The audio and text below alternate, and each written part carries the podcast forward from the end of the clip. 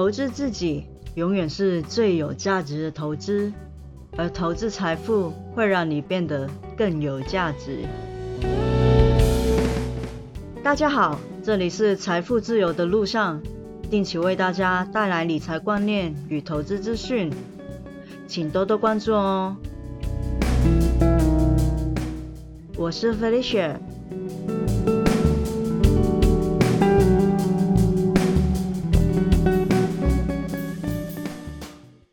今天要跟大家分享的是我的心得跟我的一些看法。这一集的内容暂时还不会在网站上看到，因为比较像是我即兴想要分享的东西。也希望大家听了分享之后，可能会有一些启发吧。那如果之后有时间，我还是会把今天的内容写成文章，放到我的网站上。那今天要分享的是，一般投资人常见的错误，抱不住好股票，抱着都是亏钱的股票，为什么会这样呢？前几天才跟你们分享过，就是我有一档六月份买的股票，它礼拜一是涨停了，然后这几天都是。有网上的，但是我还是没有把它卖掉。对我还是没有卖掉，到今天还是没有卖掉。那今天对比我入手的价格，其实已经涨了真的很多了。但是如果有朋友问我，哎，还能不能追买的话，我都会说你自己看着办吧，我不会给你任何的意见。为什么呢？虽然这一档股票我有赚钱，而且我还没有卖出，但是因为我的成本价真的比你们现在追高来说低太多了，我跟你的成本不一样，所以我们的心态就会不太一样。我可以很安心的放着，毕竟它现在基本面、筹码面、技术面都很好，其实我没有要把它卖掉的理由。但是如果你是追高的人，那个看法就是不一样。追高的话，你的成本太高了，股价稍微有点波动的话，你都会有点紧张，怕会亏钱。但是我成本低的话，我就不会有这个感觉啊。就是哪怕所有面相都是好的，但是股价真的是掉下来了，我顶多也就是小赚一点嘛。怎么说我也不会亏钱。但是如果你是最高的人，就不是。可能它掉下来几块钱，你就会亏了。这也是我不会做任何的投资买卖建议的理由。所有的决定就是你自己看着办吧，你自己决定吧。你如果心理素质好的话，你可以追高啊。如果你觉得你买了之后会心不安的话，抱不住的话，市场上还是有很多好的公司你可以去选择。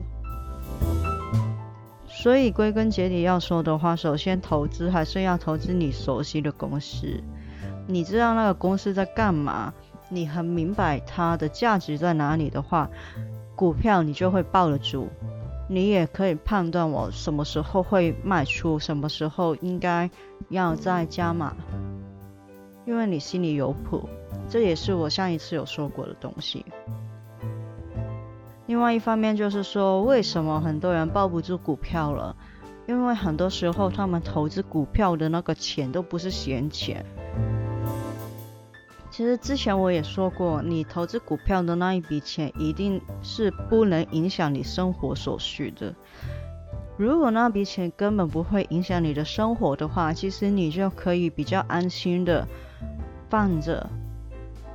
你就不会每一天都想要去看那个股价的走势是什么，因为你根本不用 care 这个东西。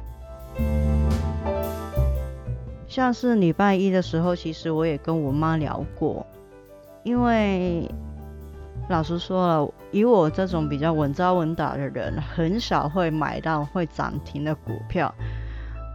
我必须说，现在我持有的公司，我都觉得它体质很好。而且他们都是价值被低估的，但是涨停这件事情真的是意料之外，而且那个也真的是意料之外的一个利多出来，才会让它涨停的。但因为我很了解那个公司，我就会觉得，嗯，那只是市场给它的股价终于比较合理一点。只是我本来预期可能要两三年才可以做到的事情，它压缩了那个时间，变成这几天就达到了。那礼拜一的时候，我也有跟我妈分享这件事情。我妈第一个反应就说：“哎，有赚钱为什么不卖啊？”我就笑笑啊，然后跟她说：“嗯，你后来决定不买卖股票是对的，因为你这样子的话，真的是赚不了钱了。为什么呢？其实这也是很多人。”就是我们身边的人都会有遇到的问题，常常都会有一些朋友啊、同事啊，甚至是亲人啊，赚了一千几百的台币，就赶紧把那个股票卖掉，获利了结嘛，就是要卖掉赚到的钱才是钱嘛，账面上的钱都不是钱嘛，所以他们就会赢了一点点钱就会卖掉，然后就。获你了结，然后开心的跟大家说：“哎，我们应该要吃个饭，庆祝一下，我今天赚到钱了。”但是很少人会跟你说他亏钱的。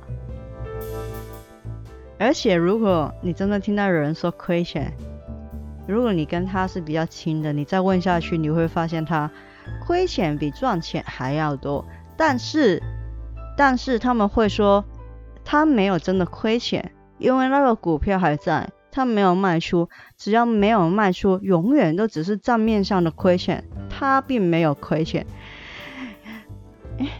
听到这里会不会觉得逻辑有点不对？为什么赚到的钱要获利了结了之后卖出了才是赚的的钱？但是亏钱的话，只要他不卖出就是没有亏钱，这里逻辑有点不太对啊。那很多时候，很多的长辈常常都是会这样：有赚钱的股票抱不着，然后亏钱的股票一直抱着。身边很多长辈其实都是这样的人。为什么？因为他们有一种输赢的概念，他们有一种输赢的心理，就是只要我卖出的时候有赚到一点点，我就是赢了。亏钱嘛，亏钱。只要我不卖出，我永远就不会输。但其实，如果你理性的想一想，这样子的绩效完全是不 OK 的，这通通都是亏损的负绩效。这到底有什么经验谈好听呢？很多人都会觉得股票只有输跟赢，所以是一半一半的胜率。但是各位。股票真的不是赌大小，它不是一半一半的。其实股票来说，小输小赢没有关系。通常我们都是等那个大赚的时候，只要你稳稳的，不要大亏钱的话，基本上长期来说，跟着那个指数走，你都是会有正的报酬。但是真的很可惜的一件事是，很多人都喜欢赚个几千块，然后就走了，又或者是用很大一笔钱去赚很小很小的一个报酬。我就看到有一个讨论区里面有一个人 PO 了一张单冲的单，他当冲买卖是三十张一百六十块钱左右的股票，你算一算那里多少钱？那里是四百八十万台币的钱。就是还没算那个手续费之类的，所以他一天用了四百八十万的台币去做当冲，然后你猜他赚到多少钱？一万块钱，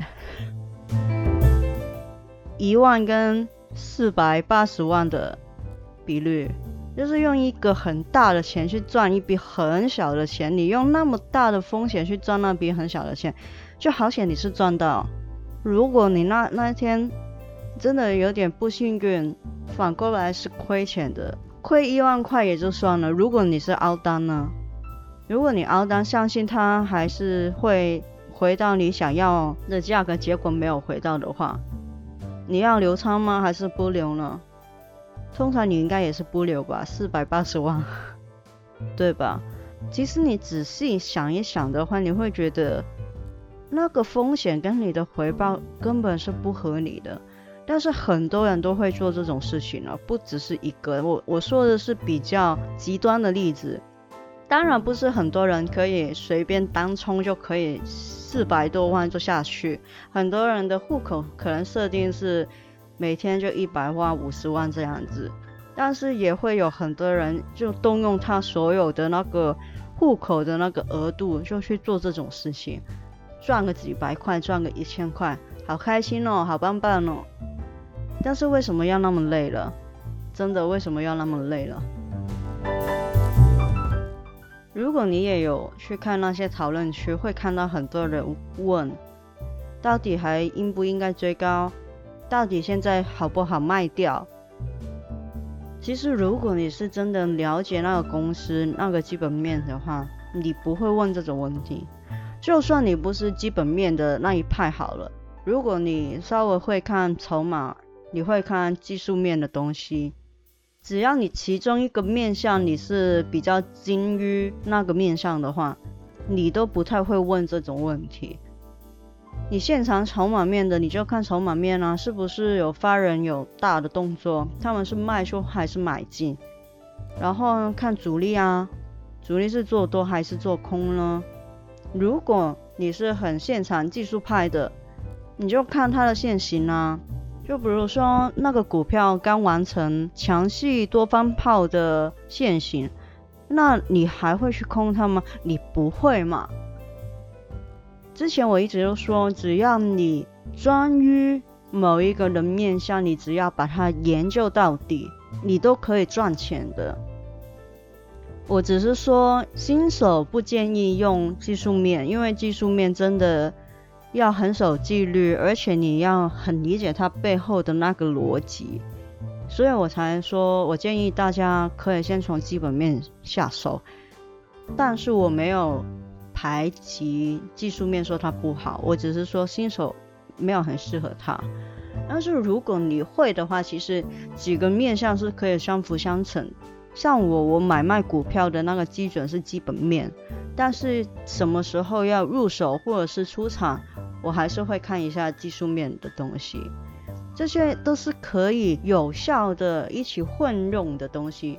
只要你够了解，你要赚钱的机会其实就会大大提高。就像我之前说的，买卖股票考的是眼光，考的是耐性，更考的是人性，考的是你的心理。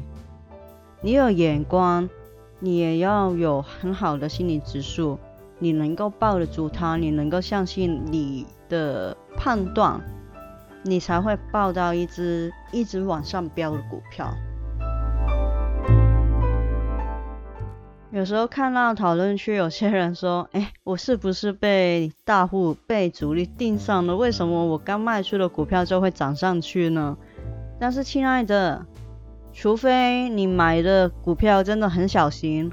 或者是你的部位真的是非常非常非常的大，否则主力跟大户基本上是不会盯上你的。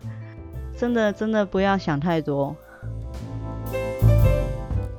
有赚的，当然我会明白，很多人都会觉得有赚的就要获利了结才会安心，觉得自己摸得到的钱才是钱。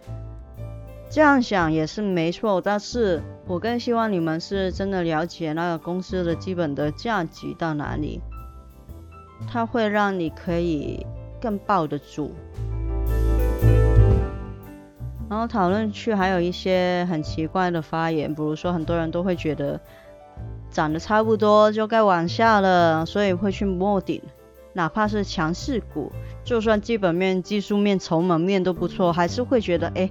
涨得差不多了，应该要空下去，所以就会摸底来当空军。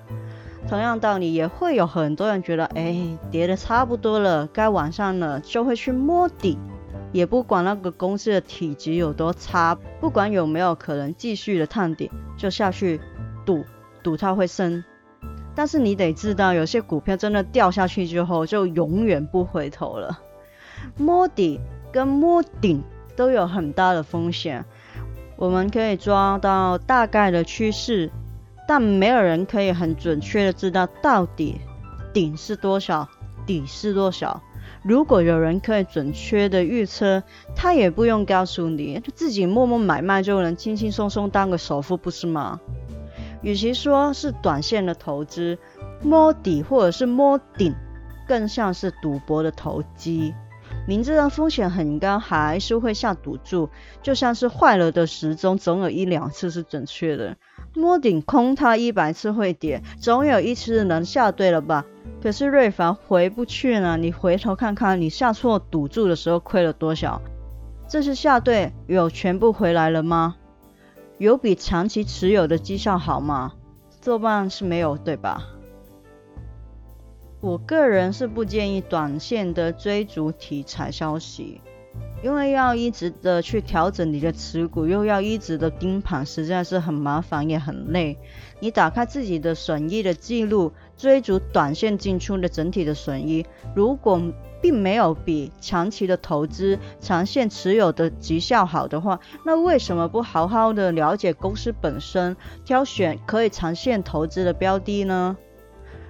很多专家都会说，如果你没有很多时间去研究，也没有很多时间去盯盘的话，投资圆形的指数型 ETF，跟着指数走也是不错的选择啊。